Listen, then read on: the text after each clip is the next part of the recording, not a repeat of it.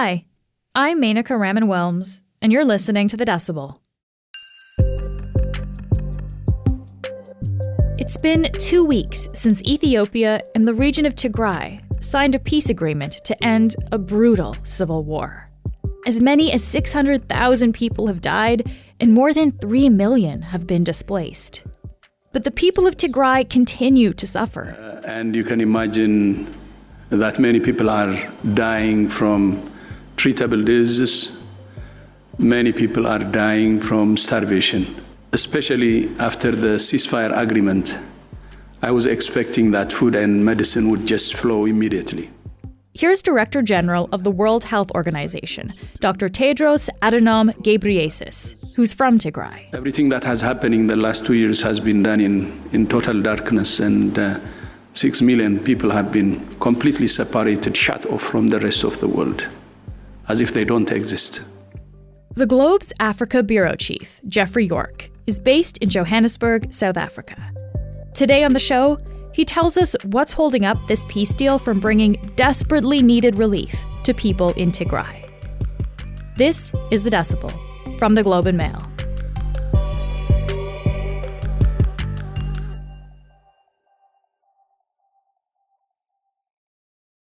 Jeff, thank you so much for being here today. Thank you for having me. The war between Tigray and Ethiopia has been has been going on since November 2020. How would you characterize this war? Well, by many measurements, it's been the biggest war in the world in the past two years. Uh, I mean, even if you measure it by uh, the number of casualties, the number of deaths, the estimates that we're seeing from uh, independent researchers is that anywhere from 400,000 to 600,000 people have died so far in this war. Wow. That's from direct fighting and also from lack of food and from lack of health care. Those estimates are, you know, from independent sources that are trying to uh, use a variety of sources, but the, the, estimates are credible enough that they're now being adopted by, for example, the United States, uh, their diplomats when they talk about the war. Um, and in addition, um, if you look at it geopolitically, uh, this war has been uh, devastating for the whole uh, Horn of Africa region. It's brought in Sudan and Somalia. It has really boosted the power of Eritrea, which is the most repressive regime in Africa, uh, a complete dictatorship that now has a lot more power as a result of this war. It seems that Prime Minister Abiy was so desperate for military support that he needed the Eritrean military to come in and, and uh, do a lot of the fighting and provide a lot of the forces and a lot of the equipment. And um, you know, geopolitically, let's let's remember that for many years Ethiopia was considered the most stable kind of Western ally in a very unstable part of the world. Uh, and now mm. it is it really lost that status, and um, its economy is in deep trouble. It's really now a, a, very unstable country in a very important part of the world. So really, it, it sounds like a, a pretty brutal war with a, a, very high high death toll there. Can you just remind us, Jeff? Just tell us a little bit about the conflict here. Who who is fighting and, and why? Well, it really began in 2020 when the Tigray region. Uh, pushed for greater autonomy from the Ethiopian government. The Ethiopian government uh, tried to postpone the elections that were scheduled for 2020, and Tigray went ahead and had its own election in defiance of the Ethiopian government. And so basically it sounds like Tigray is the, the region of Ethiopia. It sounds like they were they were pushing for independence essentially. Is is that kind of fair to characterize it that way? Not not for full independence. That was never an official demand, but uh, they were concerned about losing power. They were concerned that they were going to be crushed by Ethiopian Prime Minister Abiy's government. Uh, and this is a, a, region and a party, the TPLF, the Tigrayan People's Liberation Front, which is the main political party in Tigray, had been running the country up until 2018 when Prime Minister Abiy was uh, elected. So they lost a lot of their power and they were afraid of losing more power. And they were afraid that um, Prime Minister Abiy was really going to target them to be completely wiped out. So, to some extent, it was a, a battle for survival by the TPLF and a battle to reassert itself. Hmm, okay. And do we know what life has, has been like for people living in that region during this, these two years of war? Well, uh, the biggest factor has been the blockade. You know, for most of the past two years, with some exceptions, the Ethiopian authorities have imposed a blockade on communications, banking, humanitarian aid, medical aid, and so on. So it was basically under siege. And, you know, this continued for so long that uh, human rights groups and, you know, human rights investigators were basically calling it a crime against humanity, deliberate hmm. starvation mm. of the population, a kind of a, a form of collective punishment. And is is that a tool of war for on Ethiopia's part then? Well, that's that's the argument that has been made by many human rights groups that this is a deliberate starvation and it's a war crime basically. On the other hand, Ethiopia clearly knows that this is one of its main negotiating tools. It was one of its main pressure points, and it's not a coincidence that uh, humanitarian aid has not flowed as long as this latest military offensive has been in operation, the one that began in August and only now with the peace agreement signed, and really only, you know, two weeks after the peace agreement was signed, are we now finally beginning to see the first signs of humanitarian aid getting in. We'll be right back.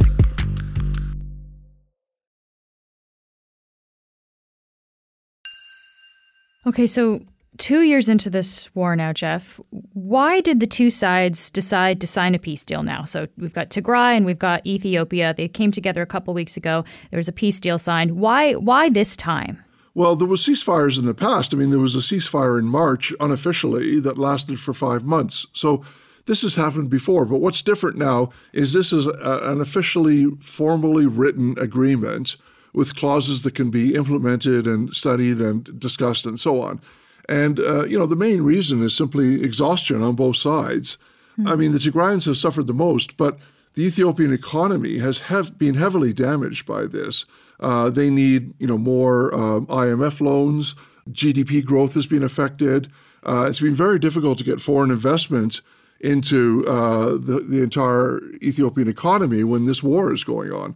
Mm-hmm. And at the same time, of course, on the other side, the Tigrayans have been absolutely exhausted by this war. There's been a massive mobilization of all of their young people, young men, into the Tigrayan Defense Forces. And at the same time, the blockade has continued without any sign of ending until this peace agreement was signed. So the Tigrayan side basically realized this was its best chance of lifting the blockade and reducing the suffering of its people. And I understand there were other international actors, including Canada, who were pushing for this peace deal. Can you can you tell me about that? There's been a lot of uh, support, especially from the European Union, especially from the United States. Now, Canada was also pushing for a ceasefire.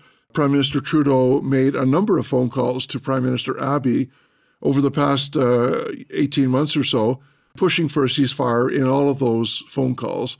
And he does have some influence. I mean, he, uh, uh, Prime Minister Trudeau was in Ethiopia in February of 2020 for an African Union meeting and spent a lot of time with Prime Minister Abiy and seems to have a good relationship with him. So we don't know exactly what kind of role Canada has been playing, but it's possible that that was a factor as well. Yeah. Okay, so it's it's now been two two weeks since this peace deal was signed between Ethiopia and, and Tigrayan authorities. What's actually changed in the region in that time? The biggest change was uh, on Tuesday when the first two trucks of humanitarian aid began to arrive. For the first time uh, in months, trucks of medical aid were allowed into the Tigrayan capital, Mekele. But this is only a start. Uh, the UN estimates that 100 trucks per day are needed.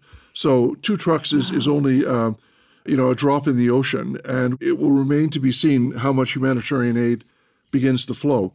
Uh, we also saw some very significant developments on Tuesday in the Ethiopian parliament when Prime Minister Abiy um, gave quite a lengthy and eloquent speech in, in support of this peace agreement. Um, I've been listening to his remarks uh, to the Ethiopian parliament, and uh, he, he really did give a lengthy defense of peace as opposed to war.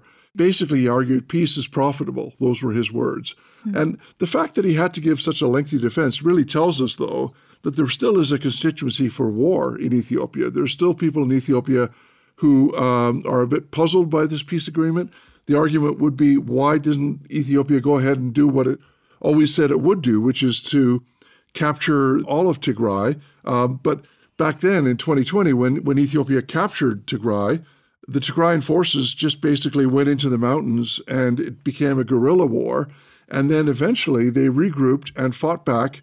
And uh, within a few months, they had not only recaptured Tigray, but also moved into neighboring regions like Amhara and Afar. and were even threatening to advance onto the capital Addis. So um, Addis Ababa, the Ethiopian capital. Yes. So the you know the war did shift a, lot over the past two years, and um, it was always a possibility that if Ethiopia recaptured Mekele again now, uh, the Tigrayan forces would simply again go back to the mountains and turn this into a guerrilla war, which would be never ending. Hmm. I want to ask you about some of the, the actual points of, of the peace deal now, Jeff. In broad terms, it, the deal says that Tigrayan military forces must disarm within 30 days, uh, that Tigray must be politically reintegrated back into Ethiopia, uh, and that the Ethiopian military must be allowed to return to the region. This sounds basically like a Tigrayan surrender. Is, is that how it's being seen? By some people in Tigray, yes, it's being seen as a, as a well, even the Tigrayan leaders called it painful concessions. Um, and there is a lot of concern and distrust by uh, Tigrayan people who are worried that uh, if Ethiopia basically controls Tigray, there could be, again, atrocities, arrests, uh, human rights abuses, and so on. So uh, there's a lot of worry uh, about what would happen if the Ethiopian military controls all of Tigray. But if you look at the uh, agreement as a whole, it talks about Tigray being reintegrated into Ethiopia, elections being held, the TPLF um, no longer being designated as a terrorist organization. So theoretically, what could happen is uh, another election, the TPLF could win that election, and they could form the regional government in Tigray.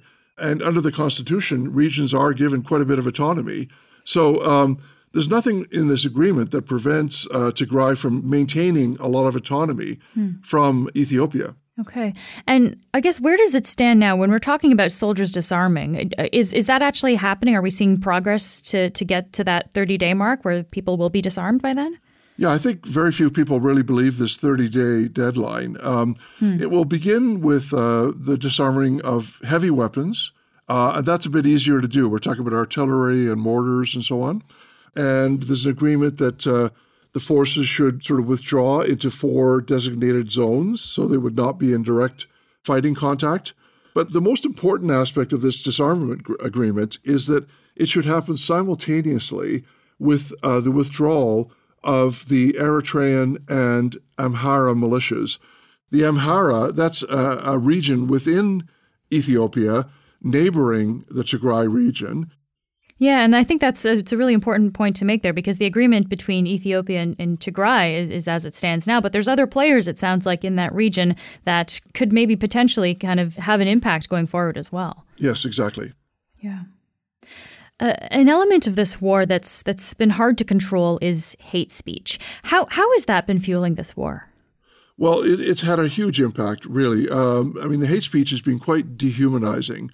Uh, on the Ethiopian side, on the Amhara side, there has been on social media, uh, you know, posts, uh, many posts that have basically dehumanized the Tigrayans, called them weeds or, or, or cancer, basically uh, seeing them as, you know, a pest that has to be eradicated. It's been very dehumanizing. And that has certainly helped to fuel the conflict. The hate speech has also been directed at journalists. Mm-hmm. You know, people like myself and uh, uh, Lucy Kassa, have been subjected to thousands of hate speech uh, posts on social media. It's basically been an attempt to silence independent voices, silence anyone who points out the human cost of the war. There's been, you know, just huge anger on social media uh, at journalists who point out uh, the humanitarian blockade or talk about war crimes or massacres and so on. So that's why in the November 2nd peace agreement in Pretoria, there was a specific uh, clause, an agreement between the two sides that they will do their best to reduce and eliminate this this hate speech because it's very clear that it's been fueling the war. Hmm, yeah. And, and, as you mentioned, Lucy Kassa, who's an Ethiopian journalist that, that we did talk to last year, uh, both you and her have also reported on the, the widespread sexual violence during this conflict. I wonder, is there anything in the peace deal that addresses this? Well, it talks about civilian protection, so that would be the, the main uh, clause that could be used there. There is a commitment from both sides to protect civilians. But one of the most key aspects of the future of this peace agreement is whether there's any justice and accountability. A lot of people are now saying that there needs to be justice and accountability for war crimes, for massacres, for sexual violence, and so on. And um, it's not clear if the, if there will be. And uh, as long as there's no accountability and no justice, that will remain, uh, you know, a, a, clear source of potential tension and uh, potential fighting in the future. Mm-hmm. And so you say potential war crimes. I guess how how do we know, or how is that determined if these were war crimes or not? Well, it, you know, it hasn't gone to the International Criminal Court yet, uh, and that's the, the the the court that decides whether these uh, are war crimes or not. But there's been testimony at a Canadian parliamentary committee that the uh, the situation in Tigray can be classified as a genocide. Uh, obviously, that's a war crime. Uh, but there are experts, people who've studied genocide in the past in uh, other parts of the world, uh, like uh, Cambodia and Darfur and so on, who say that the conflict in, in Tigray can be described as a genocide. Wow. So there's a lot of lot of evidence of that. It has not gone to the International Criminal Court, but uh, a lot of people have been calling for that. Jeff, thank you so much for taking the time to speak with me today. Thank you.